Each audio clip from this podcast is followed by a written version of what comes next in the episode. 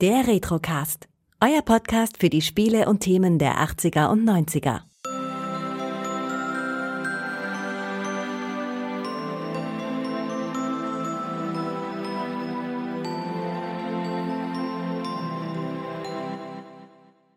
Hallo hier beim Retrocast und ich wünsche euch allen frohe Weihnachten da draußen und ich habe mir heute den Weihnachtsmann persönlich eingeladen in Form vom lieben Dia. Hallo. Hallo, äh, einen wunderschönen guten Tag, liebe Hörer. Äh, ja, also Weihnachtsmann passt nicht ganz, vom Alter vielleicht, aber ich habe ja keinen Bart. nee, aber du kanntest ihn bestimmt persönlich, also. Äh, das, ja, ja, das kommt hin. Also wir sind ja zusammen aufgewachsen und zur Schule gegangen ne? und also von dem habe ich auch gelernt, wenn man mit großen Säcken arbeitet. Und so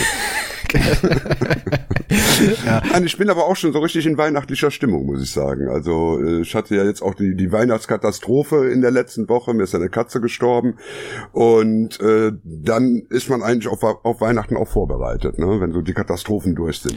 Ja, im Moment liest man leider überall im Internet von irgendwelchen Dingen, die unschön sind, gerade in der jetzigen Zeit. Hm. Ja, aber gut, äh, wir wollen uns äh, heute nicht über Katastrophen unterhalten, zumindest nicht im weitesten Sinne, sondern über tolle Dinge und ja, über was sprechen wir denn heute?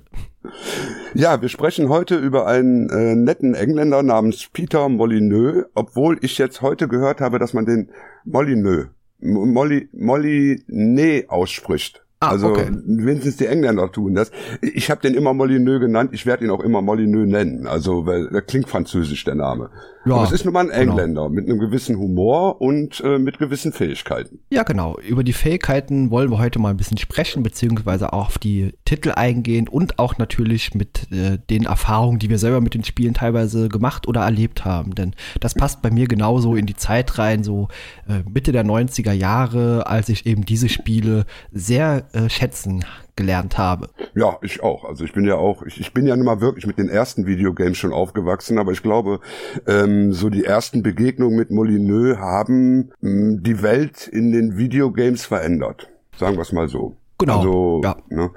Ähm, sollen wir mal ganz vorne anfangen, weil Molyneux, wie der angefangen hat, der hat ja schon Anfang der 80er angefangen zu programmieren und hat dann ähm, ein Geschäftssystem daraus gemacht, Disketten für Computersysteme zu verkaufen und mit mit äh, ganz normalen, sage ich mal, Arbeitsprogrammen drauf und hat auf diese Disketten immer ein kleines Computerspiel mit draufgepackt. Ja, ist eine interessante Geschäftsidee, ja. Das ist ja schon mal eine gute Geschäftspolitik. Definitiv. Und dann hat er wohl auch gemerkt, hey, die Leute kaufen das Ding eigentlich nicht wegen der tollen Geschäftsprogramme, die da drauf sind und meinen tollen Datenbanken, sondern eigentlich wegen der Computergames.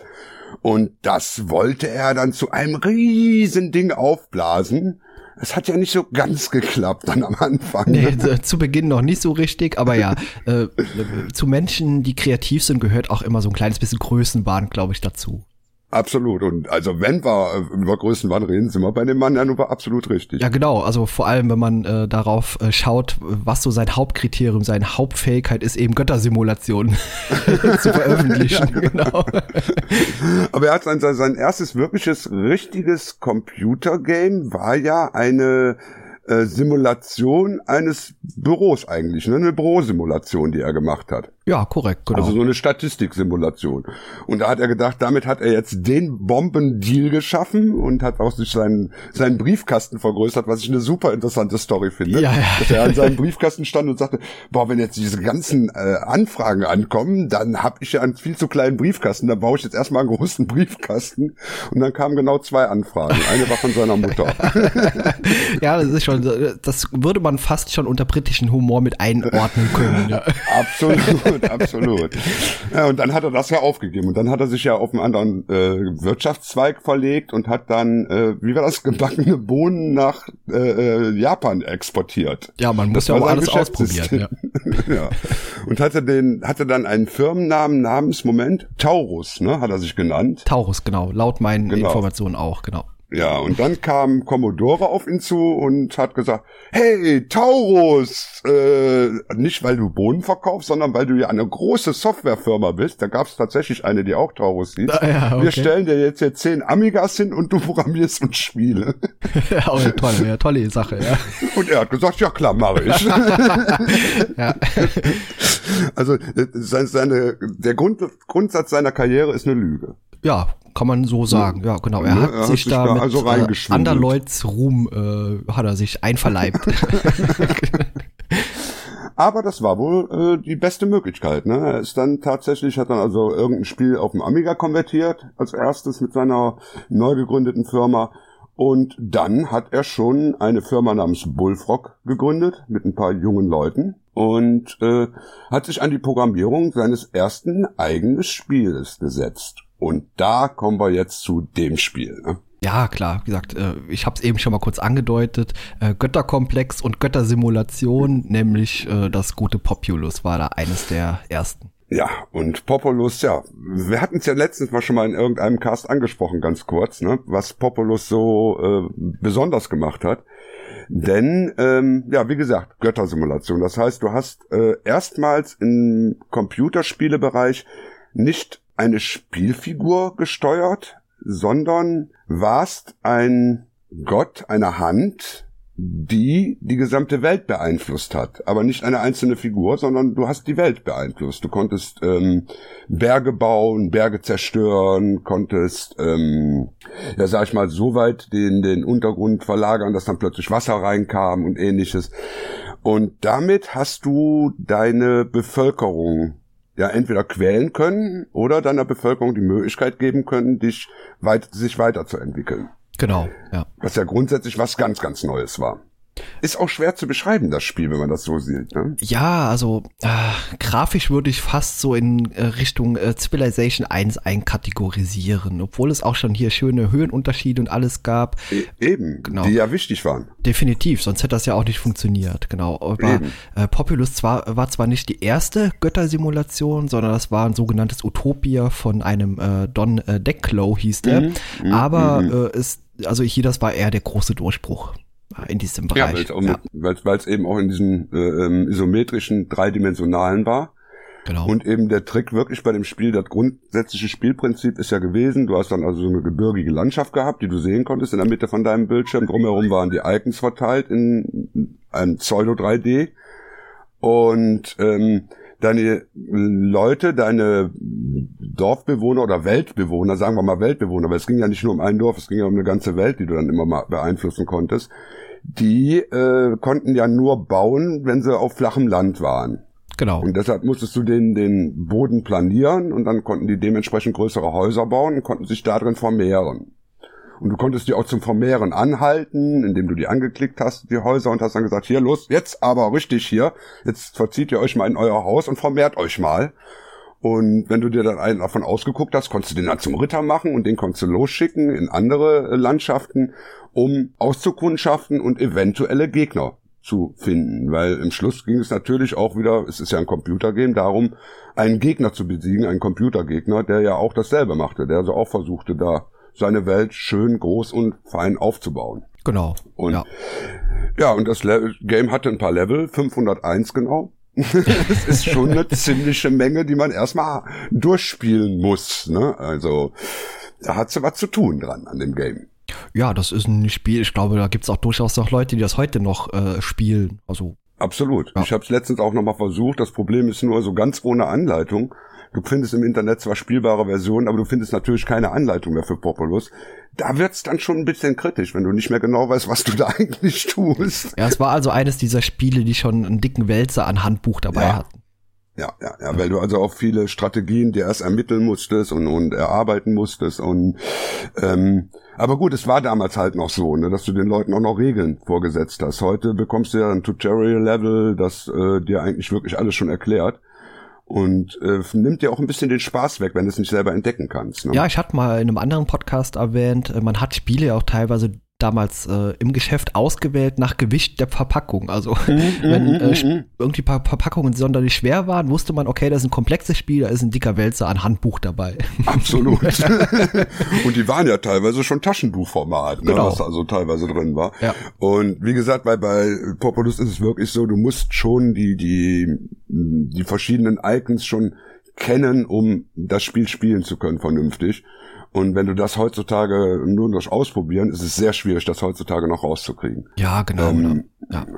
Aber das Spiel ist natürlich der absolute Mega-Erfolg gewesen. Ne? Das war ein Mega-Erfolg und natürlich auch ein Vorreiter für viele andere Spiele, die noch in diese Richtung gehen sollten. Unter anderem mhm. auch von ihm selbst. Naja, klar. Genau. Er, hat, ja, er hat ja sich am Anfang auch ziemlich in die Richtung weiterentwickelt. Ne? Genau.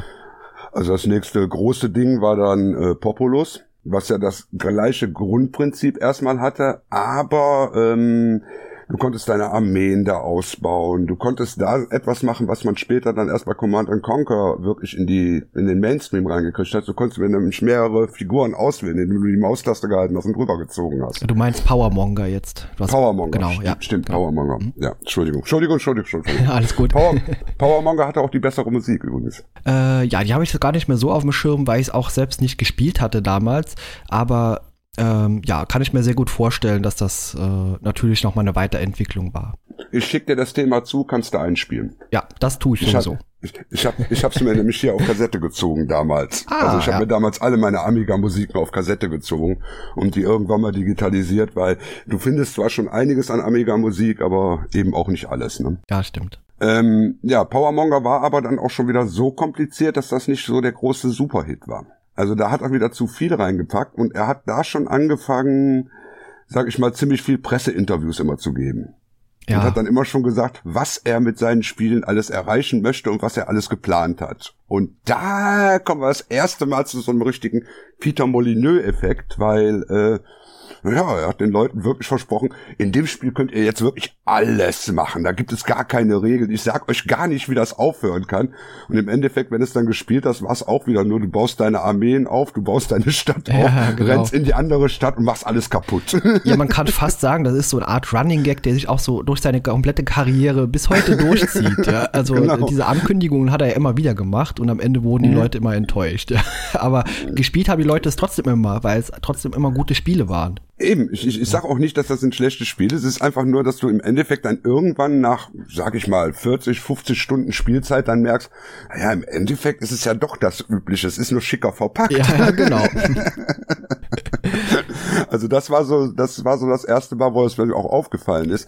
Und ich habe es damals eben gemerkt, ich habe ja damals auch so die diversen Amiga-Zeitungen und Computerspiele-Zeitungen gelesen. Und es war schon so, dass der Name Peter Molyneux so einer der ersten Superstars in Anführungszeichen der Computerspielebranche war. Weil den hast du immer wieder gelesen und es wurde auch immer wieder zitiert, was der Mann von sich gab. Ne? Ja, genau. Also er wusste schon, wie er sich produziert. Ne? Ja, man könnte es ihm allerdings auch böse auslegen und äh, so wie seine Karriere begonnen hat mit einer Lüge, dass er das natürlich auch irgendwo, ich weiß nicht, vielleicht auch manipulativ benutzt hat, diese ganzen Ankündigungen. Also sagt, das ist nur spekulativ, aber das könnte vielleicht auch in diese Richtung gegangen sein. Du, das ist das mit den Überkreativen. Ich habe in diesem Jahr auch äh, fünf oder sechs Podcast-Projekte angedacht und durchgedacht, aber noch keins davon angefangen. also ich habe tolle Ideen, aber ich habe dann irgendwann fehlt mir dann der Drive, um zu sagen, man müsste sie auch mal umsetzen. ja gut, äh, er kündigt sie an und setzt sie auch um, aber halt nicht ja. so, wie er es ursprünglich äh, mal angesagt hat. Genau. Aber ich meine, er hatte mit Bullfrog hatte er ja auch eine tolle Idee mit seinem äh, äh mit seiner Firma, ne, wo er gesagt hat, wir nehmen nur wenige Leute, also so 20 Leute, und wir konzentrieren uns bei der Produktion immer nur auf ein Spiel. Genau. Ja. Auch das hat er lange, lange Zeit wirklich versucht durchzuziehen. Oh ja, das was ist ja nicht auch so ganz geklappt hat. Das hat vielleicht nicht gut geklappt, aber ich denke, das ist eigentlich eine ganz gute Herangehensweise an so Spiele, dass man eben nicht fünf Projekte Richtig. zur gleichen Zeit beginnt, sondern sich auf eins fokussiert und das eben dann auch bis zum Ende durchzieht. Und vor allen Dingen nicht ein Team nimmt mit 100 Leuten, wo man dann wirklich keinen Überblick mehr hat, wer was eigentlich genau macht, sondern wirklich sagt, wir nehmen 10, 20 Leute und die äh, dürfen alle ihre Ideen reinbringen und am Ende kommt dann eben so ein Peter Molyneux und sagt dann zu den armen Programmierern, ey, ich habe da noch eine Idee. Ja, ja, genau. das war ja, ist ja auch so eine Sache, die er immer gerne machte. Aber gut, wir, wir sind jetzt bei äh, äh, Powermonger gewesen. Als nächstes äh, kam ja dann schon so der erste Kontakt mit EA, ne? Glaube ich. Das war, da sind wir schon an dem Punkt, ne? Ähm, also bei Powermonger und auch bei ähm, Populus stand schon dabei äh, Publisher äh, Electronic Arts. Genau, genau, also die haben das schon weiter verbreitet. Genau. Und mit Populus 2, also der Fortsetzung, die ja kommen musste, weil es ging ja gar nicht anders, weil Populus so riesig erfolgreich war, Da hat äh, er ja schon bei EA unterschrieben gehabt, um da äh, wirklich komplett über EA alles zu distribu distributieren. So. Aber er hat sich noch nicht kaufen lassen. Ne? Das kam erst später. Ja, das kam erst später, ist richtig. Ja. Ja. Gut, Publisher brauchte man natürlich auch damals schon und äh, Electronic Arts war damals auch noch nicht so negativ behaftet, wie es heute teilweise der Fall ist. Nein, aber sie haben schon dafür gesorgt, dass eben diese tolle Idee von Bullfrog, wir produzieren eben, das Spiel kommt raus, wenn es, wann es fertig ist, das ging natürlich mit einem EA dahinter nicht mehr. Ja, das stimmt. Weil die haben denen dann richtig Druck gemacht und die, die Crunch-Time von äh, Populous 2, die muss schon ziemlich grausam gewesen sein. Also da sind ihm auch einige Programmierer abgesprungen und die wollen auch heute keinen Kontakt mehr mit ihm haben. Mhm. Also die haben dann teilweise da 20, 24 Stunden äh, äh, Sessions gemacht, wo die dann wirklich äh, tot waren, waren nachher. Ja. Ne? ja. Also aber Populous 2 war toll. Äh, es war toll, genau. Ich habe das damals tatsächlich auch gespielt. Ähm, aber die Erinnerungen daran sind eher so ein bisschen verblasst. Also ich erinnere mich an das deutlich später in der, äh, erschienene, das hat auch mit Molyneux nichts mehr zu tun gehabt. Äh, Populous ähm, New World oder sowas hieß das, ne? Ja, ich glaube 98, 99, Populous mhm. The Beginning, glaube ich, hieß es. Ich weiß nicht mehr ja, genau. genau. Ja, ja, genau, Beginning war es. Ja. Das war dann mit der richtigen 3D-Grafik Korrekt, auch, genau. Ne? Also das genau, habe ich auch mit Freunden sehr intensiv gespielt, aber wie gesagt, nur am Rande bemerkt, da hat Molyneux nämlich nichts mit zu tun gehabt. Nee, nee, nee, nee. Aber Populous 2 war eben, äh, sag ich mal, das perfekte Populus. Also alles, was bei Populus noch nicht funktioniert hat, hat er da mit reingebracht. Und da waren dann auch schon so gewisse Rollenspielelemente drin, dass du wirklich dann also einen Ritter hattest, den du auch das ganze Spiel gezogen hast. Mhm, genau. Also das fand ich ganz interessant damals. Was dann auch eine Vorstufe war für die anderen Spiele, die sie dann gemacht haben. Ja, genau. äh, der nächste große Hit von ähm, von von von von Bullfrog, was war das denn dann? Äh, ja, Syndicate. da haben wir schon sehr ausführlich Syndicate, drüber ne? gesprochen. Das, ja. ja. Also es war jetzt nicht mehr sein eigenes Projekt, das war von einem anderen Programmierer das Hauptprojekt. Aber es war, man merkte, äh, die Hand von Molyneux schwebte da wohl drüber, ne? Also ganz gewaltig, weil es ist einfach ein perfektes Spiel, ne? Ja, es ist, äh, also er war als Produzent bei dem äh, Spiel tätig und ja, das Spiel ist äh, am Ende sehr perfekt geworden, genau. Auch mit späteren Titeln. Also über Syndicate haben wir ja schon sehr ausführlich äh, gesprochen genau. und das war auch äh, eine sehr, sehr schöne Aufnahme, fand ich. Mhm. Genau. Und ja, bei späterem Spiel 1994, da befinden wir uns jetzt gerade, das ist auch das erste Spiel von ihm, beziehungsweise bei dem er beteiligt war, dass ich sehr, sehr lange über viele Monate und auch heute noch sehr, sehr gerne spiele, äh, in dem man sich äh, ständig die Gehwege hat vollkotzen lassen von irgendwelchen Besuchern. ja. ja. ich hatte auch ganze Armeen von Putzteufeln da rumlaufen gehabt. Es hat nichts gebracht. Genau. Also. ja, wir reden von äh, Theme Park. ja, ja. Ja, also äh, ein Spiel, das äh, fast schon sehr brillant und genial ist, auch schon in seiner Optik. also ich, sag, ich sage mal, Theme Park ist, ähm, ohne Theme Park hätten wir ja heute überhaupt keine Sims und gar nichts, ne, glaube ich. Ja, zumindest nicht also so in der Art, wie wir es heute kennen, genau. Ne? Und Theme Park, was hab ich dieses Spiel geliebt? Was hab ich es geliebt? Alleine, weil die, die, die Leute, die da rumliefen, die waren so schön knuffelig. Genau. Ne? Ja. Die, die äh, ganzen Fahrgerätschaften waren auch niedlich. Also das war richtig schön zu gucken, wenn du einen schönen Park aufgebaut hattest. Und wie du sagst, die Kotzerei, also das Geräusch auch alleine mal. die taten mir so leid teilweise. Aber ich habe die trotzdem immer wieder auf meine Achterbahn draufgehauen, damit die kotzen. und ich bin nachher hingegangen und habe dann wirklich tatsächlich für die Putzteufel äh, extra Wege gebaut. Ja, genau, die konnte man mit so Pfeilen konnte man äh, so ähm, so Wege äh, also festlegen, die die nur Richtig. zu laufen haben. Also die sind dann eigentlich nur im Kreis gelaufen, haben diese Wege abgeflügt, um eben die Kotze und die Dosen, alles was da so rumlag, äh, zu genau. entfernen. Genau. Da hast du dann als Putzmann den Job gehabt, nur am Ausgang der Achterbahn zu stehen und an dem Hamburgerbude daneben und wirklich nur da immer im Kreis zu laufen und die Kotzhäufchen wegzumachen. Ist nicht unbedingt der Traumjob, aber die Leute waren damit zufrieden. Ja, es war vielleicht auch nicht so die optimale Planung, diese Hamburgerbude direkt an den Ausgang der Achterbahn zu stellen. Ja, gut, also ich meine, obwohl das gerade der Witz dabei war, ne, dass du solche Sachen machen konntest. Ne? Du konntest ja ganz gut die Leute quälen. Du konntest ja auch hingehen und konntest äh, den Salzgehalt bei den Pommes erhöhen und danach dann, daneben dann Getränkebude und dann hast du natürlich Kohle gemacht ohne Ende. Ne? Ja, genau. Also, also man sieht schon, wie tiefsinnig und tiefgründig das hier auch durchdacht war.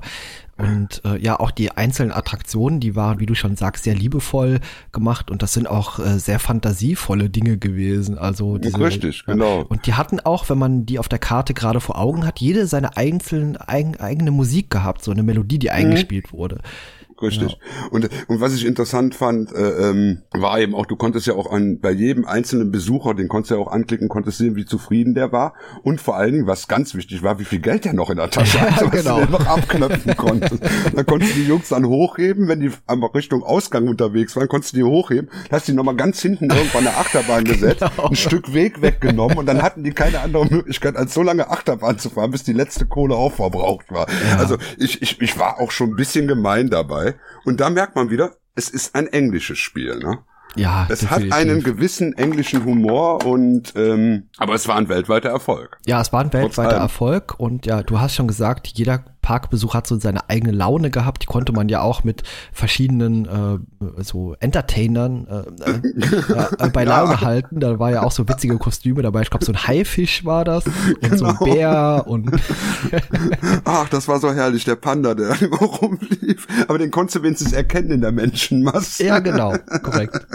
nee, aber das war wirklich, also das, das kann ich auch heute noch. Da, da habe ich auch heute noch Spaß dran, das Ding zu spielen, auch wenn es heute ja nun ganz, ganz andere äh, ähm, Parksimulationen Simulationen gibt, die so toll sind, wo du deine Achterbahn alle selber bauen kannst und so, konntest du da ja auch in gewissem Maße. Konnte man da auch, ja. Genau. Äh, aber ähm, oder wo du jetzt kannst du ja mit den Achterbahnen dann auch mitfahren und kannst dann den Parkbesucher äh, aus dem Blick des Parkbesuchers alles sehen. Aber das brauchst du ja im Endeffekt gar nicht, wenn du genug Spaß daran hast, die Leute zu quälen. Ja. Und das ist es eben, was man äh, klar, man kann das Spiel ganz normal spielen, aber ich glaube, jeder, der das Spiel jemals gespielt hat, hat sich viel Zeit darauf verwendet, die Leute zu quälen. Ja. Weil es einfach Spaß macht. Ich werde diese komplett äh, Geräuschkulisse niemals vergessen. Also man ja, hat richtig. irgendwo mehrere Attraktionen drauf gehabt, die Musik lief teilweise durcheinander, dann diese kotzenden Geräusche im Hintergrund und das ist sowas, das prägt sich auch ein. Also das habe ich auch teilweise mit in Träume genommen und habe davon geträumt, genau. also das war schon ein geniales Spiel. Also ein Spiel, was ich noch erwähnen muss, äh, das ist wirklich Magic Carpet, auch wenn es kaum einer gespielt hat. Ich hab's Magic Carpet ja, Magic Carpet war ja ein ähm, Flugsimulator im erst, in erster Linie auf einem fliegenden Teppich. Genau. Wo du auf dem fliegenden Teppich gegen Drachen gekämpft hast und gegen Zauberer. Und das Geniale war ja, war ja eine richtige Voxel-Grafik, also eine richtige 3D-Grafik, in der du dich bewegt hast. Und das Spiel war in echtem 3D. Das heißt, du hast eine 3D-Brille dabei gehabt, du konntest das Ding auf Rot-Grün umstalten. Und es war faszinierend, wie gut das funktioniert hat damals. Mhm. Und für mich als 3D-Fan das war ein, ein Sofortkauf. Also als ich gelesen habe, das hat eine 3D-Version dabei, habe ich das sofort gekauft. Da habe ich gar nicht erst geguckt, worum es in dem Spiel ging. und dann stand ich da und hatte einen Flugsimulator und habe noch nie in meinem Leben einen Flugsimulator gespielt. Freiwillig. Ja, so Mitte der 90er war ja sowieso so eine Zeit dieser 3D-Brillen. Da liefen ja auch im Fernsehen Sendungen, die das mhm, versucht haben richtig. mit diesem 3D und überall in jeder Zeitschrift lagen diese 3D-Brillen damals dabei. Was eine super Idee ist, bei einer Auflösung von 645 Pixeln, die du im Fernsehen hattest, dann noch das zwei zu teilen Effekt. äh, dadurch hattest du natürlich einen wunderbaren 3D-Effekt, der überhaupt nicht funktioniert hat. Äh, auf dem PC ging das dann schon, weil äh, Magic Carpet kam ja auch mit einer 800er Auflösung schon daher, da ging das einigermaßen. Ja, war das damals schon auflösungsbasierend? Ich glaube, das war doch nur so ein Kunsteffekt mit diesen beiden Farben. Was war das, rot und grün? Ja, aber du hast ja dadurch, dass du eine rote und eine grüne Seite hast, hast du ja pro Auge wirklich nur die Hälfte der Pixel bekommen. Okay, okay, ja. Ne? Also hm. das ist ja das, das, das, was man immer unterschätzt. Also das ist ja auch so, wenn du heute 3D-Film auf einer Blu-ray siehst, hast du keine 1080er Auflösung. Ja, ist ja nur noch 720p, ja, genau. Richtig, was aber keinen großen Unterschied macht bei meinen alten Augen und ich bin trotzdem Fan von 3D. ja, aber das fand ich damals super faszinierend und äh, wenn man Magic Carpet dann intensiv gespielt hat, hat man gemerkt, das ist auch ein gutes Spiel. Ja, es war äh, vor allem ein sehr reaktionsbedarftes Spiel, also man, es war kein Spiel, das man mal eben so gespielt hat, sondern das war auch eines der Spiele, die man teilweise auswendig lernen musste, um zu gucken, was wo, wann, wie geflogen kam, um das eben auch meistern zu können. Richtig, richtig. Also ich fand es super faszinierend. Also sollte man auch noch erwähnen, war nicht unbedingt der schlechteste. Ähm, als nächstes, ja, Magic Carpet 2, ja, logisch. ja, und dann kam Syndicate Wars. Da hatten wir ja kurz auch mal drauf angespielt.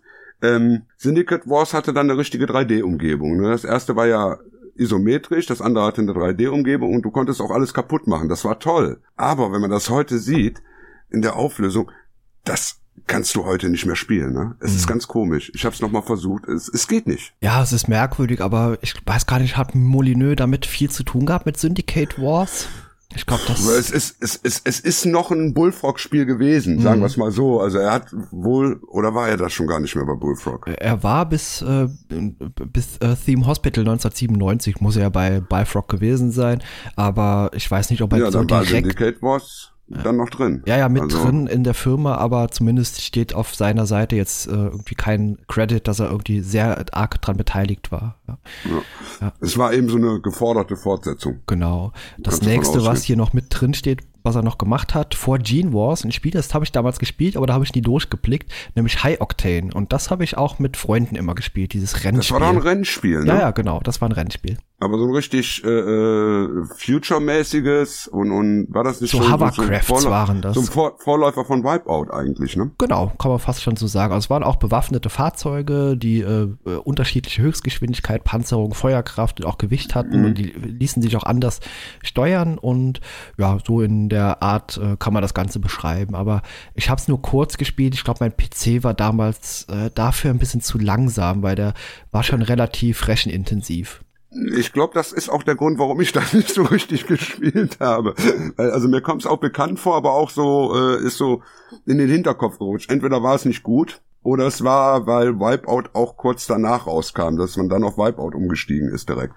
Ja, genau. Um das gleiche Spielprinzip zu kriegen. Ja, aber wir müssen über Theme Hospital müssen wir noch mal reden. Ja, da ich müssen wir sehr intensiv ja, drüber sprechen, ja. Genau, weil ich hatte ja, ich hatte letzte Woche ja auch so einen Kopfplatzer-Effekt. Bei mir ist ja auch der Kopf mehr oder weniger immer angeschwollen und den musste ich ja dann auch wieder runterkriegen. Also, das ist ja auch eine der Krankheiten, die man da immer hat, ne? Also, die Krankheiten des Theme Hospital. Ach, herrlich. Ja, die waren herrlich und ich kann euch schon mal ankündigen, auch dazu ist äh, eine separate Folge angekündigt fürs kommende Jahr und da werden mm. wir auch mm. vieles noch mal sehr ausführlich besprechen mit äh, meinem entsprechenden Gast dort. Aber ja, wir können gerne mal kurz drauf eingehen und so die interessantesten, schönsten Dinge erwähnen. Ja, denn die Krankheiten sind da sehr speziell.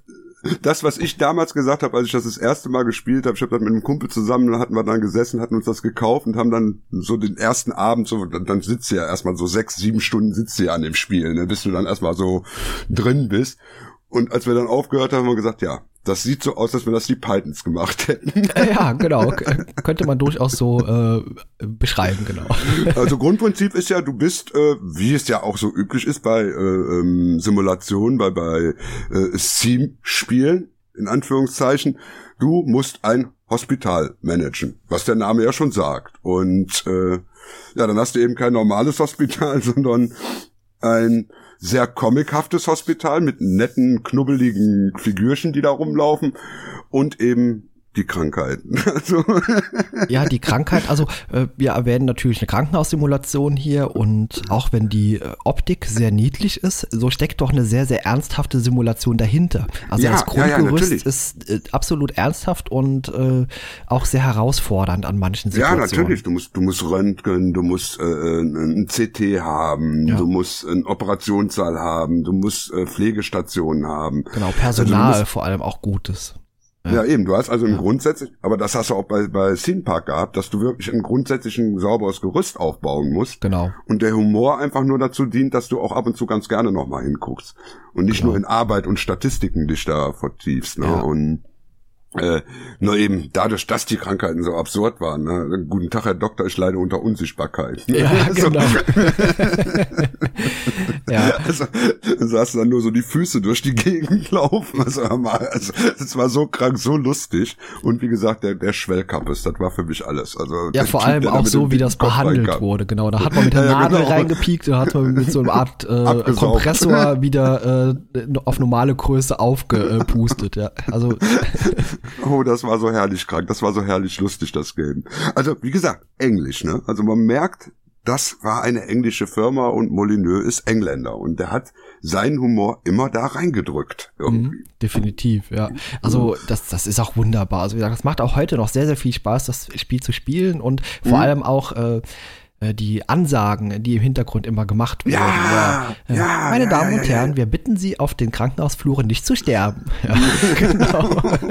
War ja auch lästig, wenn die immer da rumlagen, Ja, ja. dann immer der, der, der Tod kam und die abtransportiert hat. Ja, genau. Also, macht sich ja auch nicht so gut. ne? Ich meine, du sitzt da im Wartezimmer und dann kommt der Tod rein und zieht da einen raus. Ist nicht so cool irgendwie für die Genau. Leute, die da warten. Es war ja sogar so ein bisschen Shooter integriert, also wenn Ratten rumgelaufen sind, dann konnte man die auch abknallen mit so einem Zielkreuzer. Aber wenn man, ja, wenn man ja auch nichts Besseres in dem Krankenhaus zu tun hat, als die Ratten abzuknallen im Endeffekt, Genau. war ja auch keine Hektik drin, ne? Ja. Und das wird ja auch, das, das ist ja auch so ein Game, was dann also so mit der Zeit wirklich gewaltig hektisch wird und wo du dann auch Raumprobleme kriegst. Ja, ja, ne? Weil- total. Also Raummanagement ist sehr wichtig und äh, noch größere Pro Probleme bekommt man in späteren Levels damit, dass man Ärzte, Fachärzte erstmal ausbilden muss. Dann hat man Mhm, einen richtig. ausbildenden Arzt gehabt, der musste natürlich in diesem Schulungssaal sein. Dann musste man normale Ärzte einstellen, die eben diese Schulung über sich ergehen lassen und erst dann konnte man die zum Beispiel im OP und so einsetzen. Und da ist schon Stress entstanden. Und wenn dann Ne? noch irgendwelche Notfälle reinkamen im Helikopter, Ja, ja, also das ist schon super brillant. Also und das gibt's äh, äh, mittlerweile auch als HD Remake, habe ich gesehen. hm, Ich genau. muss dann, ich muss dann noch mal gucken, dass ich das mal äh, organisiert kriege. Ich hatte letztens noch mal die DOS-Version angespielt und oh, ist heute nicht mehr ganz so witzig, ne? Aber als ich dann Fotos gesehen habe, oh, da gibt's eine HD-Remake, dann holen Ja, sofort. es gibt äh, ein Projekt, das nennt sich, glaube ich, Core 6 und damit kann man die alten Spieldateien, die kann man damit einlesen und äh, so ähnlich wie das bei äh, diesem Transport Tycoon äh, Deluxe war, also was jetzt dieses Open Transport Tycoon Deluxe ist, da hat man die Grafiken aufgehübscht, die auch ein bisschen auf eine modernere Optik hochskaliert und das ist eben dieses Projekt, genau. so, dann kommen wir, glaube ich, zu dem äh, Dungeon Keeper, ne? Ja, da sind wir ja gleich beim nächsten sehr humorvollen Spiel. Oh, herrlich. Alleine die Grundidee zu nehmen, wir sind jetzt die Bösen, die in einem Fantasy-Rollenspiel das Dungeon verwalten, wo die Helden reinkommen. Ähm, die Grundidee ist ja schon mal schön absurd, Genau. sag ich Man mal. ist, also die Perspektive wurde ja komplett gewechselt. Man ist jetzt einmal der Bö die Bösen und es kommen natürlich auch immer wieder Helden, die deine Schätze alles rauben es wollen. kommen Helden. Genau. Und die sind auch richtig blond und die strahlen. ja, genau. Und du hast einen herrlichen Erzähler dabei, der dir das immer sagt, wenn die Helden kommen. Ja. Also der Grund äh, sind hier ist, man baut sich auch äh, natürlich auch eine Aufbausimulation und Verwaltungsakt. Also man baut sich mit seinen Imps, das sind so die Handlanger, die man auch schön prügeln und schlagen kann die ganze Ja, Zeit. Und das das, auch muss, damit du schneller arbeiten. Also man muss sich erstmal unterirdische Höhlen bauen und da auch verschiedene Räume integrieren. Gold abbauen und das ist ja auch wichtig, dass du Gold genug hast, damit du äh, auch einen Grund hast, damit die Helden reinkommen können und dir was klauen können, sonst kommen die ja nicht. genau. Also es ist, es ist fantastisch. Das, das Spiel hat mir auch also Tage Spaß gemacht, also äh, durchgehende Tage, sage ich mal. Da waren dann so Sachen, wo du dann gesagt hast, ja, dieses Wochenende mache ich nichts anderes, ich baue Dungeons. Ich Ja, habe ja, nichts genau. anderes zu tun, als Dungeons zu bauen. Ja, Wir hatten jetzt so einen kleinen Sprung drin. Natürlich kam Dungeon Keeper noch kurz vor Theme Hospital und das sah man ja auch im Intro von äh, Theme Hospital. Da saß ja auch ein sehr interessanter Charakter äh, im Wartezimmer. Ja, ja, genau, genau. Ja, sie kamen mehr oder weniger gleichzeitig, war das. Ne? Ja, genau. Äh, wie hieß er? Horny? Ja, ja, genau. Horny, ist ja, der ja, genau. Der saß da im Was ja auch schon wieder, was ja auch schon wieder typisch englisch ist. So zweideutiger geht's ja eigentlich Ja, gar ja. nicht mehr als Horny. Ne? Ja. Nee, das, das ist auch so ein Spiel, äh, da gibt's jetzt auch mittlerweile eine äh, neue Version von, ich habe jetzt mir das runtergeladen, das gab's letztens bei EA umsonst, äh, Dungeon 3. Das ist dann so ein HD-Remaster und äh, da kannst du dann auch in die Oberwelt gehen. Da kannst du also auch die Guten in der Oberwelt vernichten. Okay. Äh, hat aber das gleiche Spielprinzip, äh, hat auch noch den gleichen Humor, aber es ist irgendwie von der Grafik her nicht so liebevoll. ja, das ist eben Es ist das zwar schön gruselig, aber Ja. nicht so liebevoll gestaltet irgendwie. Ja, das ist auch das Problem, das ich hier mit diesem ähm, Two-Point Hospital habe. Genau, Ja. genau. Das ist mir bei Dungeons 3 auch aufgefallen. Es ist äh, so hochauflösend und du hast so viel Gewusel da drin, dass du erstens mal auch die Übersicht komplett verlierst, weil äh, einfach zu viel da ist. Und äh, es hat eben nicht mehr dieses Liebevolle, dieses, ich weiß nicht, wenn ich die Imps da durch die Gegend laufen gesehen habe, ich habe ich hab die einfach geliebt. Ich habe es geliebt, den Ohrfeigen zu verteilen und so. Das ist mir bei dem Dungeons 3 ist mir das vollkommen egal. ja, klar. Aber man durfte die Imps, glaube ich, auch nicht zu oft schlagen, sonst sind die ja Nee. gestorben. Also man muss das immer, äh, immer eher so motivierend benutzen. Genau. Genau, motivierende Schläge. Das hat mir bei der Erziehung meiner Kinder sehr geholfen, dass ich dieses Spiel gespielt habe. Boah. das schneide ich am besten raus. nee, lass mal drin, das glauben die Leute dann nachher tatsächlich noch von mir. Ja, Ja, weiter. ja, dann haben wir ja eigentlich noch so einen Titel, der so in den Retrocast mit reinrutscht, gerade noch so, und das ist das 2001 erschienene Black and White. genau, und dafür muss man, äh, dafür muss ich viel erzählen. Ja. Weil Black and White ist immer noch definitiv eins meiner Lieblingsspiele. Bis zu dem Punkt, wo es ins Spiel geht. Mhm. Du hast es auch gespielt, ja? Ich hab's gespielt, natürlich, also diese riesengroßen Wesen, diese Kreaturen, die man dort auch hatte, die man sich Genau. auch heran äh, zu Beginn und erstellt. Äh, ich weiß nicht, ich glaube, ich habe da immer einen Eisbär oder sowas, glaube ich, äh, erstellt. Nee, ich war, ich war immer der, der, äh, der Tiger. Ich fand den Tiger unheimlich schön und der Affe war auch sehr niedlich. Okay. Hm? Aber es war, ging ja am Anfang darum, du hast also so, ein- so ein Dorf. Und das Geniale an dem Spiel war ja dieser Unlimited Zoom, den Peter Molyneux ja auch äh, in der Werbung, also in jedem Interview war, war, hat er den Unlimited Zoom gezeigt. Das heißt, du hast also eine ganze Welt, die du von oben sehen kannst und dann kannst du stufenlos mit der Maustaste ranzoomen bis auf einen Apfel und in dem Apfel ist ein Wurm. Den kannst du noch sehen. Ja. Das war ja immer das Ding, wo er gesagt hat, hier, guck mal, das können wir alles. So. Was er nie so groß erwähnt hat, ist wirklich, dass da eine unglaublich tolle künstliche Intelligenz in dem Spiel drin steckt. Denn du hast dein Dorf mit deinen Dorfbewohnern, die bauen einen Tempel, die beten irgendwas an und dann findest du irgendwann die Kreaturen im Wald. Und die Kreaturen sind äh, viel größer als die Dorfbewohner und das sind eben Tiere, ähm, und da kannst du dir eins aussuchen von. Nehmen wir jetzt mal, du nimmst dir jetzt diesen Tiger und dann kannst du diesen Tiger erziehen als Gott. Genau. Also du bist der Gott des Tigers, Ja. der wiederum der Gott dieses Dorfes ist und du bestimmst, wie dieser Tiger sich verhält. Also ob der hingeht in das Dorf und Menschen frisst. So, der frisst dann einen, dann kannst du hingehen, kannst dem Ohrfeigen verpassen und sagen immer, Menschen fressen ist nicht cool. Kannst aber andererseits auch sagen, kannst den streicheln und sagen, hey, Menschen fressen, das ist super, mach mal weiter so hier und kaputt machen. Hey, prima.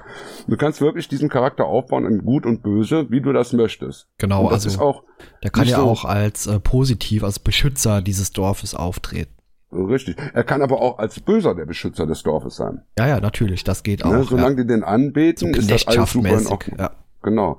Also das ist, das ist super faszinierend, dass du dieses Spiel also dann immer in vielen, vielen verschiedenen Variationen spielen kannst. Ähm, und du hast am Anfang ja auch einen relativ großen Bereich, in dem du spielen kannst. Da sind auch schon so zwei kleine andere Dörfer, die du dann auch irgendwann angreifen kannst, die dann auch eine Kreatur haben. Da müssen die Kreaturen miteinander kämpfen.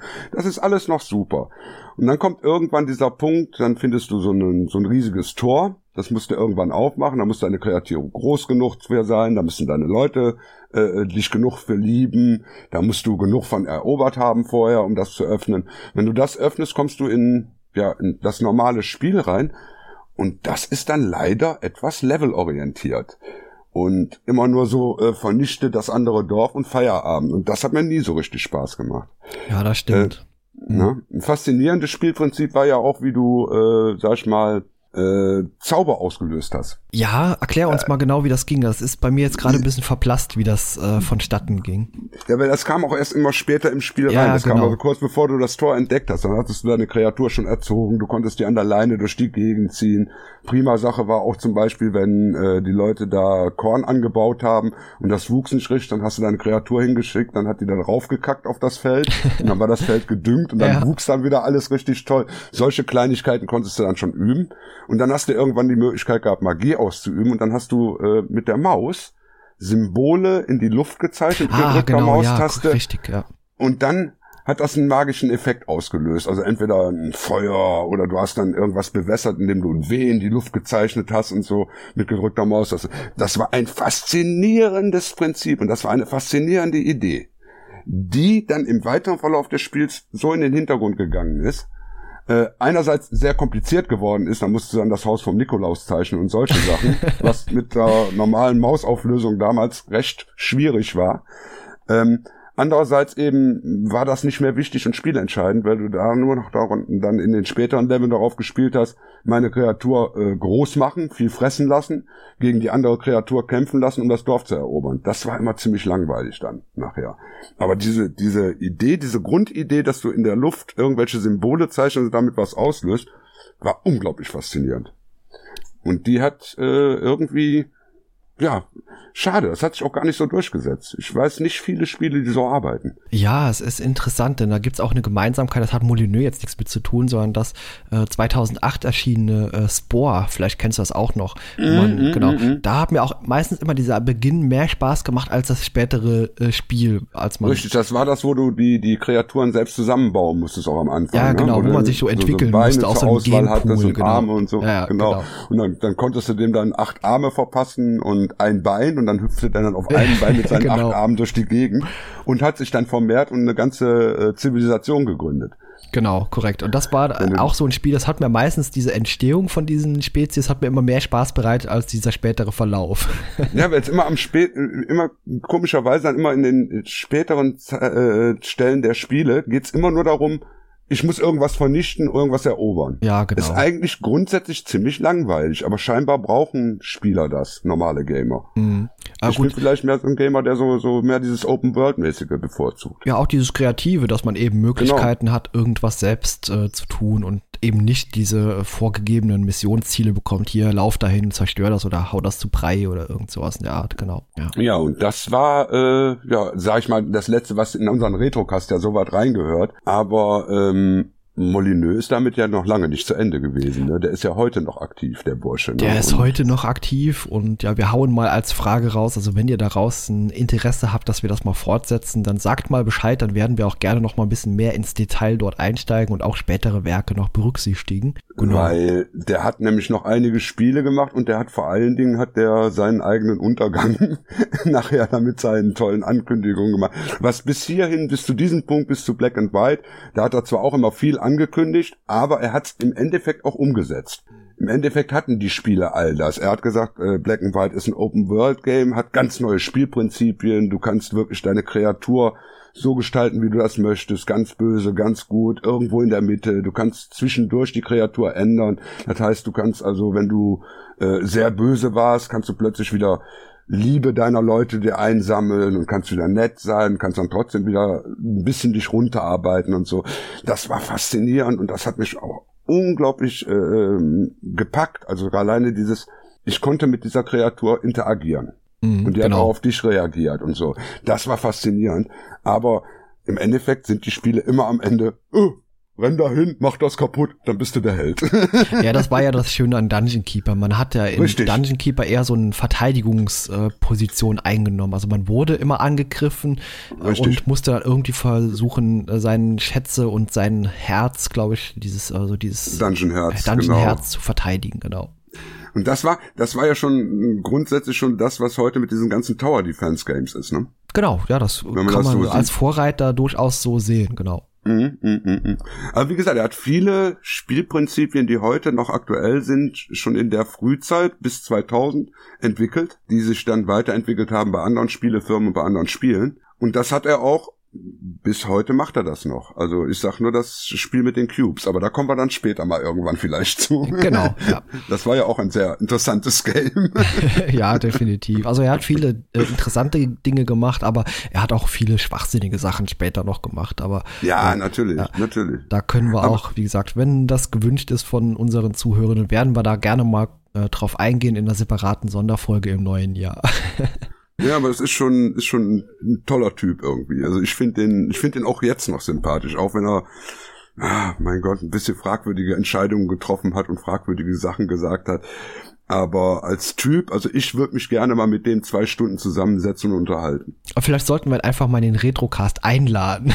Du, äh, ich glaube, das wäre auch gar kein großes Problem mit dem Burschen.